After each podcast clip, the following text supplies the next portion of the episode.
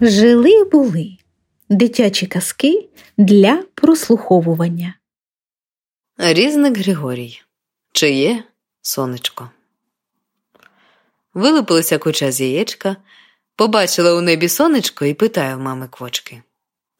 Що це таке гарне та блискуче, мамо? Сонечко, каже квочка. А а чи є воно? цікавиться далі курчатко. Не знаю, мабуть, нічиє. Зраділо курча аж підскочило. Буде моє, бо воно мені так подобається. Вигукнула курчатка і побігла хвалитися. Зустріла воно песика. Я маю сонечко, я маю сонечко. А хто тобі його дав? Ніхто. Було воно нічиє, а стало моє.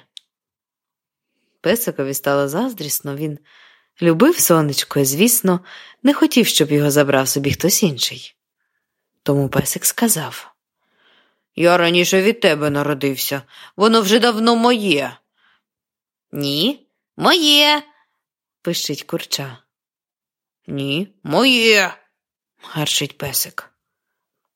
Ішов собі по дорозі кінь, послухав і каже Оце щось нове.